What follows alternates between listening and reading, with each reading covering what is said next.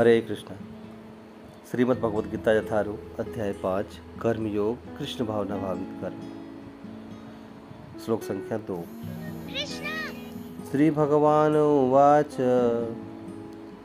संन्यासः कर्मयोगश्च निःश्रेयस्य करावुभौ, तयोस्तु कर्म संन्यासात् कर्मयोगो विशिष्यते। श्री भगवान ने उत्तर दिया, मुक्ति के लिए तो कर्म का परित्याग तथा भक्तिमय कर्म दोनों ही उत्तम है, किंतु इन दोनों में से कर्म के परित्याग से भक्ति युक्त कर्म श्रेष्ठ है। तो दो तरीके हैं मुक्ति के लिए। एक तरीका बताया जा रहा है कि कर्म का परित्याग, जिसे साधारणतः संन्यास कहा जाता है, और दूसरा भक्तिमय कर्म।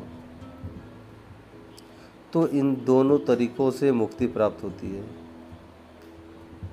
कर्म के परित्याग में कि जब हम कर्म और कर्म के परिणाम से लिप्त नहीं होंगे तो स्वाभाविकतः ये हमें अनासक्त अवस्था में लेकर के जाएगा या लेकर जाना चाहिए। और दूसरा है भक्तिमय कर्म, जिसके अंदर भावना है कि कर्म और कर्म का फल दोनों भगवान की प्रसन्नता के लिए है। तो कोई व्यक्ति बाहर से सन्यासी हो सकता है, लेकिन अगर हृदय में आसक्ति फिर भी बनी रहे, यानी कि बाहर से उसने सन्यास का वेश तो धारण कर लिया लेकिन हृदय में आसक्तियाँ अभी भी बनी हुई, वो नहीं त्याग पा रहा, तो ऐसी परिस्थिति में ये और अधिक खतरनाक साबित हो जाएगा, क्योंकि उस सन्यास के आश्रम के होते हुए उस आश्रम में होते हुए वो आसक्तियों का जीवन जी रहा होगा। तो उससे बेहतर है कि बाहर से भी कोई ऐसा जीवन जिए जो कि ईमानदारी का हो, यानी कि जैसे कि हम अंदर से हैं वैसा ही हो। लेकिन दूसरी तरफ है भक्तिमय कर्म। तो भक्तिमय कर्म में सब वस्तुओं को, सब शक्ति को भगवान की सेवा में लगा दिया जाता है।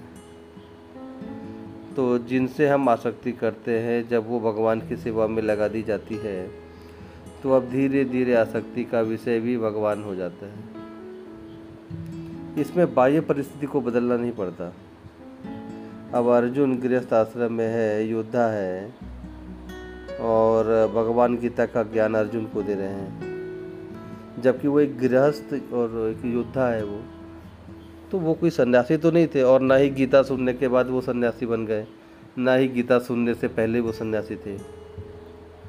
लेकिन उन्होंने युद्ध भगवान की प्रसन्नता के लिए किया। वो नहीं चाहते थे युद्ध करना, लेकिन भगवान चाहते थे कि धर्म धर्मराज स्थापित हो, धर्मपरायण राजा राजा बने, और इसीलिए अधर्म का पालन करने वाले लोगों का विनाश करने के लिए भगवान ने युद्ध करवाया। तो अर्जुन ने गृहस्थ होते हुए, एक प्रशासक क्षत्रिय होते हुए युद्ध किया भगवान की प्रसन्नता के लिए। ये भक्तिमय कर्म है, जिसमें कि हमें बाहर की परिस्थितियों को बदलने की आवश्यकता नहीं है। हम जिस भी परिस्थिति में हैं, जिस भी अवस्था में हैं, उसमें रहते हुए भगवान की प्रसन्नता के लिए कार्य करें, इसे भक्तिमय कर्म कहा जाता है। तो ये व्यावहारिक नज़र आता है। तो आप किसी भी परिस्थिति में हो सकते हैं और उस परिस्थिति में होते हुए भगवान के भक्त हो सकते हैं।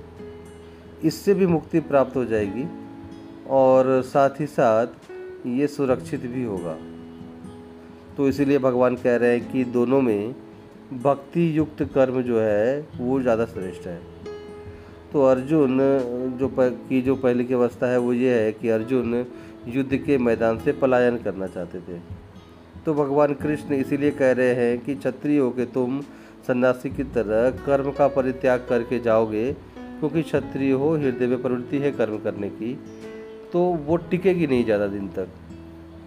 इसीलिए हम अपनी जो मन स्थिति है उसको इतनी जल्दी नहीं बदल पाते हैं, बाहर से ही परिवर्तन ले आ पाते हैं, लेकिन अंदर से परिवर्तन जो है बहुत धीरे धीरे आता है।